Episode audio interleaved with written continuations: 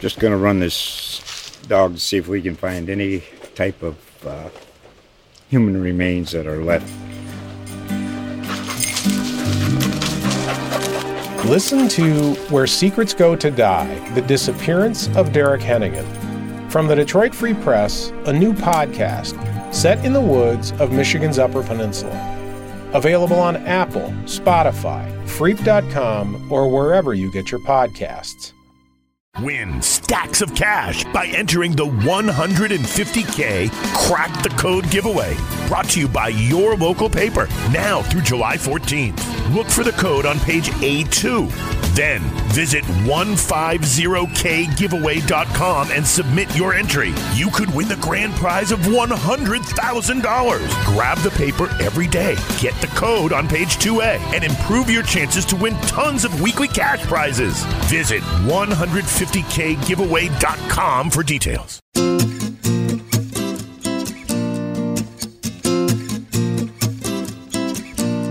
From the feature staff at the Columbus Dispatch, this is Life in the 614. Hi, and welcome to Life in the 614, the official lifestyle podcast of the features department at the Columbus Dispatch, coming to you every week. If it sounds like fun, we'll be talking about it. I'm Ryan Smith, features editor at the Dispatch, and today I'm joined by my colleague, music reporter Julia Oller. For many people, this is shaping up to be the perfect weekend, and not just because it's a short week. Feline fanatics can enjoy a cat show at the Ohio building of the Ohio Expo Center on Saturday and Sunday. If you're still in a patriotic state of mind and you feel like running for a good cause, check out the Hilltop USA 5K, which benefits veterans living in the West Side neighborhood. It starts at 8:30 a.m. Saturday at the Glenwood United Methodist Church. But since I have Julia, our pop music writer, here with us today, I probably should mention something musical as well. How about Tito Puente Jr. and Jon Secada playing with the Columbus Symphony in a picnic with the Pops concert Saturday at Columbus Commons? It's actually bittersweet to have Julia here today because this will be her last podcast with us. Our popular music writer for the last several years, she's decided to move on to another career opportunity. But before she goes, we want to mine her musical mind for all the gold it contains the great concerts, her thoughts on the music scene in Columbus, the angry emails she's received from readers, and talk about what makes a good review in the first place. Julia, thank you for joining us here today. Know it's your very last day with us here at the Dispatch. It's a tragedy, and we are all in mourning. but seriously, we were really grateful to have one last chance to talk with you and have you uh, share some of your insights from your time here as our pop music writer. Yeah, thanks for uh, letting me come on for one last show. T minus four hours. That's sad. Okay, I'm not But thinking about counting? that. Nobody's counting. I thought maybe just a nice, happy place to begin would be to talk about. You know, you've been doing this for what three years now. Three years plus. I interned at the Dispatch before, so that was when I my first ever concert review. I okay, did. what was that one? It was Walk the Moon. They are a pop band from Cincinnati, and it was the day that the Supreme Court ruled to legalize gay marriage. And so it was just like this rainbow colored spectacle of a show, and it rained, and it was magical, and I was freaking out because I had no idea what I was doing.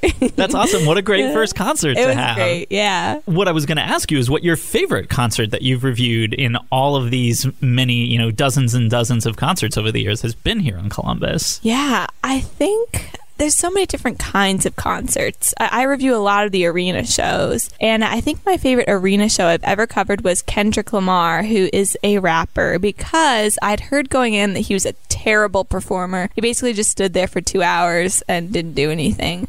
So that was what I expected. You know, two hours of someone doing nothing from far away at Nationwide Arena sounded pretty miserable. But I got there and he was so incredibly good. He had so many magical little surprises and like almost magic tricks that you didn't know how he made it work. You know, he had, he sang one song like on top of an acrobat and they were each like sideways with one arm on the ground and it looked like they were levitating and I have no clue how they did it. So there were so many wow moments and, and I think anytime you cover a show and have um, your expectations blown out of the water, which is rare, especially in the internet age, when you kind of know what to expect going in, it's it makes for a really fun experience. And did he make you understand why he won a Pulitzer ultimately? Yes, I mean, I try to take a 10 second clip of every show that I go to just so I can remember in the future uh, what it was. And I took like, I don't know, so many clips of way more than 10 seconds at that show because it was so good. Is there an act that never came to Columbus that you really wish had?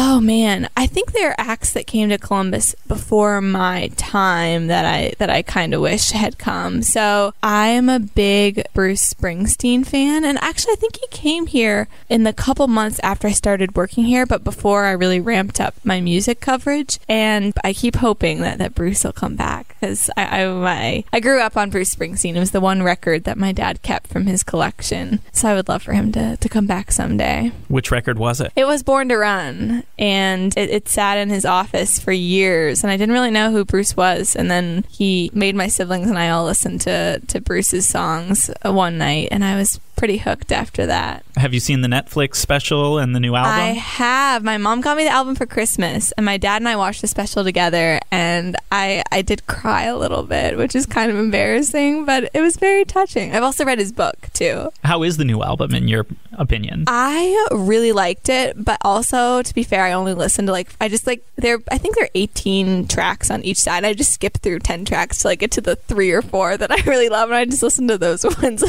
over and over over, so it's not really a fair assessment. now, you're one of the youngest, if not the youngest, member of our department down in features. I am the youngest. I exit the dispatch and still having interns here who are older than I am. what do you think is the impact of that on the perspective that you bring to so many of these concerts? I mean, you're you're doing new acts that, you know, lots of really young people love, but you're also doing acts like the Eagles mm-hmm. that, you know, supposed to be reaching out to it and resonating with a totally different generation. Yeah. I think I know that about myself. I know that I'm younger and, and I didn't grow up in the 70s and 80s when you know when when Kurt, our our other music reviewer, uh, he has more of that direct experience. So I see myself as bringing maybe a perspective of maybe something of how these acts still resonate today uh, instead of saying oh you know i saw the eagles in 1976 at you know the coliseum or whatever I like to talk about how you know how or why they're still relevant in my eyes. So I think I bring a bit of a freshness and maybe a little bit of a different perspective. And I try to find the little details that maybe people wouldn't notice when they're trying to focus so much on the band's history, like little descriptions or little things they're wearing or ways that they might move on stage that could get lost in the shuffle by people who have seen them multiple times. Is there an example that you can provide maybe from the last couple of years to that end? Yeah. So Bob Seger, I, I covered him him this winter, and he does this weird bouncy thing where he just keeps his feet planted and just moves his heels up and down and it looks like he's i don't know on like a carousel horse that's going like 100 miles an hour. And i think you know people who are huge bob fans probably wouldn't really they might not notice or if they do they probably don't think it's funny but i thought it was hilarious. Uh, not not like he was doing anything wrong but it, it added a real kind of innocence to, to his act that I appreciated.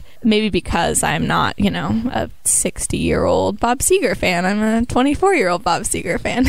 What's it like going to an act to review something that you just don't like because this is something where it's so much of it is personal taste too. I mean, you can be objective in a lot of things, but some of it is subjective too. That's true, and I have had to do that multiple times, and I I try so hard to go in with as open of a mind as I possibly can, knowing my own biases. I think you got to start when you're a music writer knowing your own biases and working actively against them to a degree, but also understanding that it's okay to have your own preferences because you're never going to be able to get rid of every preference that you have. It's just impossible and against human nature. So I reviewed uh, for the Ohio State Fair a couple years ago a country artist who I didn't think was very good and I didn't really like him much. But I tried to, to prepare extra for that because I wanted to make sure I did know his material really well so that I was at least informed, even if I was going in a little biased, you know, because I think if you're uninformed and biased, that just is kind of lazy overall. And so I was able to back up my opinions of him with the knowledge of, of who he was and where he came from. And how does one, like maybe this is a two part question, but to you, philosophically, what makes a good review? And how do you prepare for a concert in order to review it? Yeah, so I usually start a couple days in advance and listen to as much of the artist or band's catalog as possible just while I'm working. Um, sometimes I don't even pay close attention, but just so I can get the general gist of their sound and how it's transformed. Because it's one thing to just listen to their most recent album, but if it's a band that's been around a while, you really need to see how their sound has evolved through the years. And I try to read interviews. I try to make sure, you know, that nothing, no big news has happened. You know, a member didn't leave or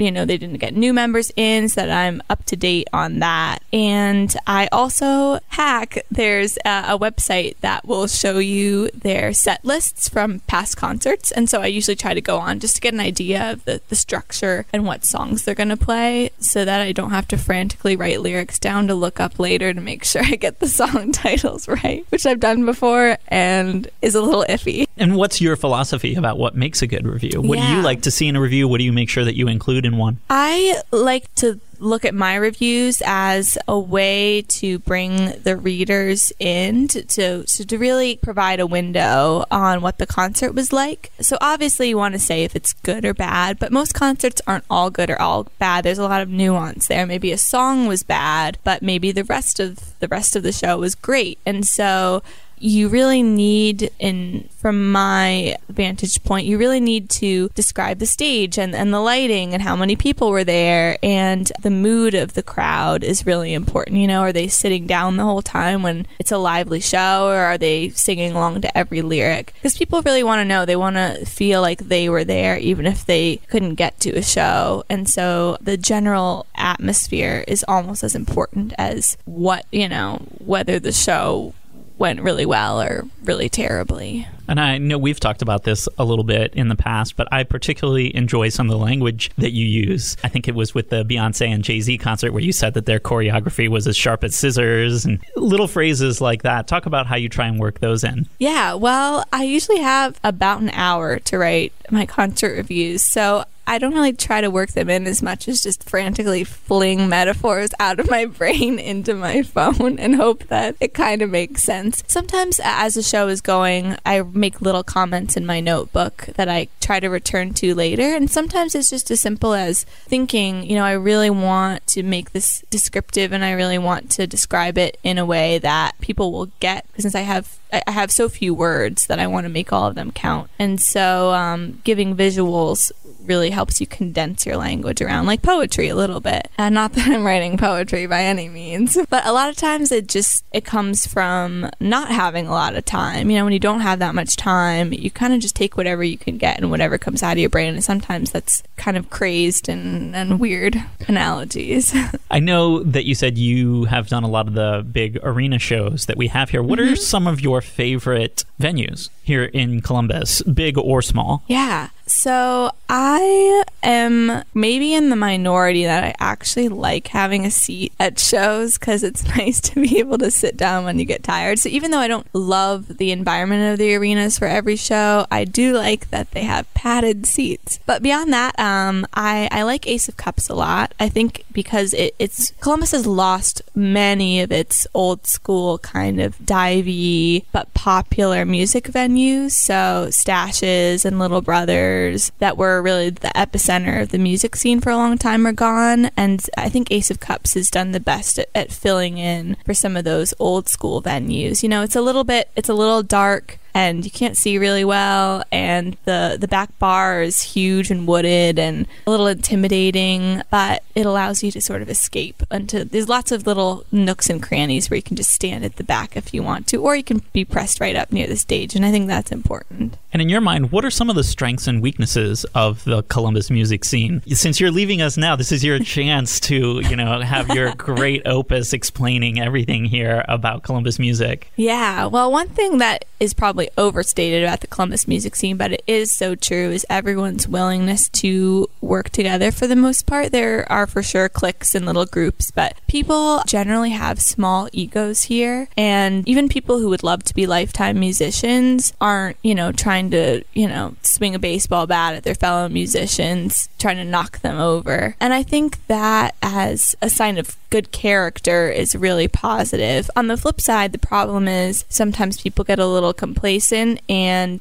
to be really successful, you really kind of sometimes have to step on some toes and be willing to to think of yourself as the best and do all you can to to prove that. And small egos mean a pleasant place to make music, but also mean that it's not always easy to break out into a national a national scene. Not that that you know not that people have to do that or even that going national is a sign of, of being a good band, but I do think that maybe a little more healthy competition would be positive thing in, in my eyes. You speak of breaking out onto a national scene, and 21 Pilots from Columbus was just here in town for a couple of concerts. I know you didn't review this most recent mm-hmm. batch, but you've seen them before. I have. Um, yes. What are your thoughts about them, and what have your interactions with them been like? Yeah, so they have such a little niche in the music world. Their fans are among the most devoted of any act out there today. I mean, I don't think that many other bands have people camping out for a week at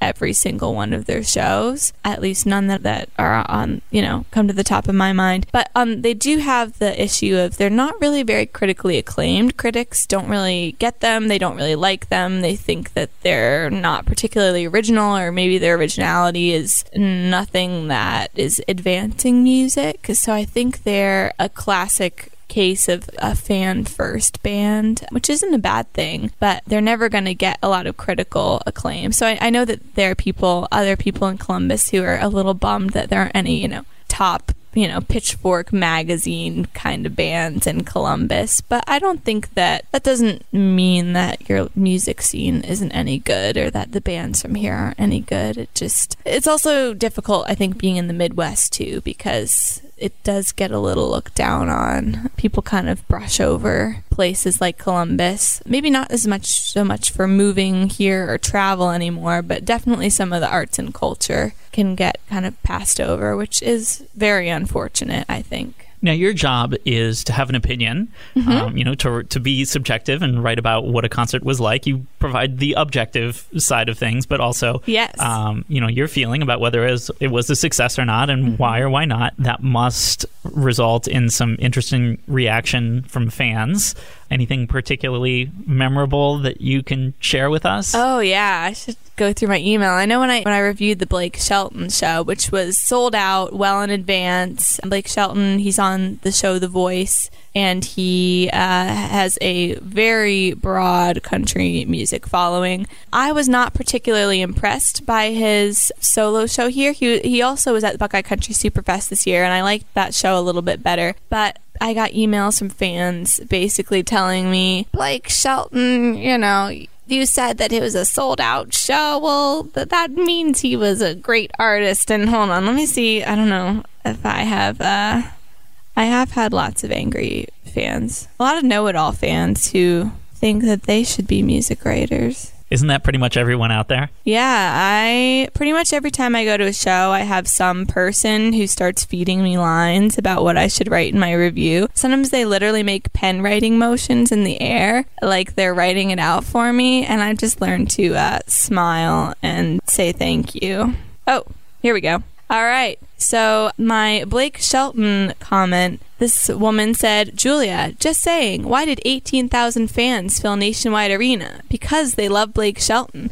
And obviously, the huge throng loved the show. Sorry you don't appreciate him. Terrible concert review. What a huge slap in the face. Embarrassing. So she was not particularly happy. I also got another one about Blake Shelton that had the entire angry rant in the subject line. So that's always that's always fun. But I, you know, I actually really appreciate negative reviews uh, or negative emails about my reviews because it means that people really care and they took the time to read and they took the time to disagree with me. Not always eloquently, but at least they're standing up for their their person, and I appreciate that level of passion. Now, Julia, you are the face and the force behind our window on the Windows on the World program, a once a week concert series that we do down in the Futures department over the summer. What was the idea that got that off the ground originally, and how you know how do you think that it's been in accomplishing that? Yeah, so I can't take credit for the original idea. About a month after I started working here in 2016, our editor in chief Alan Miller came to me and said, "Julia, I really want to. I really like what NPR is doing." Doing both nationally with the Tiny Desk concerts and then locally um, at WCBE, they do live at Studio A where they have local bands come in and they don't film them, but they do record them and play it live on the radio. And he said, I want to do something like that here. And me uh, having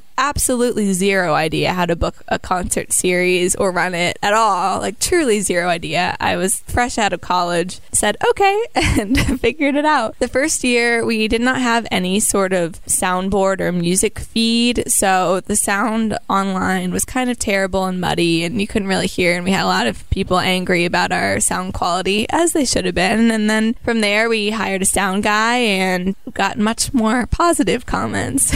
and now we're in our fourth year this year. And I think I've been really pleasantly surprised by how much the musicians have loved it. They, most of the time, I have people coming to me saying, We really want to be on Window on the World. We think it's amazing. And then even people who I book who maybe didn't know about it before come and say, Wow, this is it's one of the most interesting places we've ever played in. They're always very concerned about the feature staff and disturbing them. But I think people genuinely they do it right next to me. yes, Ryan uh, gets the the force. I have had to hand out earplugs before to feature staffers. I have some on my desk if you uh, ever need them. but I think that I was a little concerned that they wouldn't, you know, that they'd see it as something that was maybe too not corporate, but you know, maybe wasn't as intimate or special as what um, I thought a musician might want to do. It's not like a house concert, you know, with a bunch of people sitting around on the carpet. But I think the fact that um, it's so downtown and there are people who just kind of wander in, and the fact that, you know, their grandmas can see on Facebook and comment, We love you, sweetie, which happens too. I think that people really enjoy the sort of grassrootiness of it, even though it's not, you know, in a home or a basement. In all the time that you've been doing what you do, you know, you've been teaching teaching the people of Columbus a lot about music.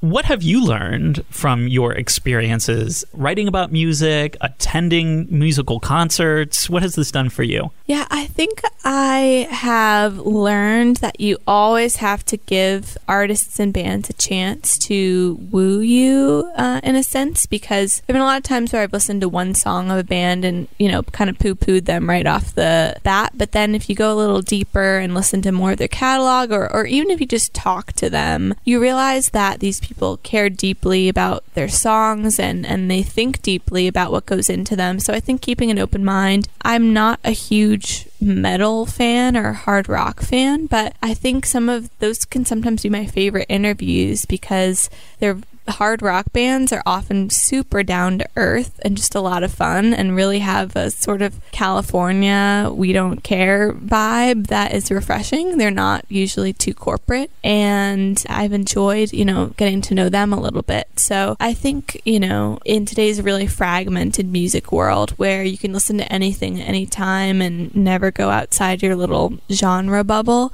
it's important to find things that you have never heard heard and think you might not like, just to, to push your brain to, to new things.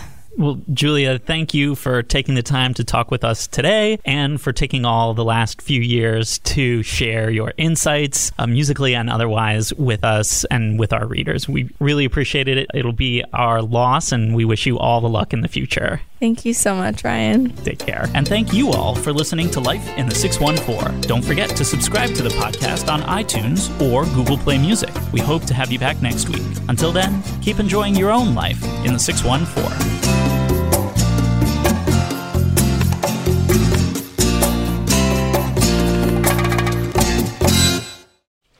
just going to run this dog to see if we can find any type of uh, human remains that are left. Listen to Where Secrets Go to Die The Disappearance of Derek Hennigan. From the Detroit Free Press, a new podcast set in the woods of Michigan's Upper Peninsula. Available on Apple, Spotify, Freep.com, or wherever you get your podcasts.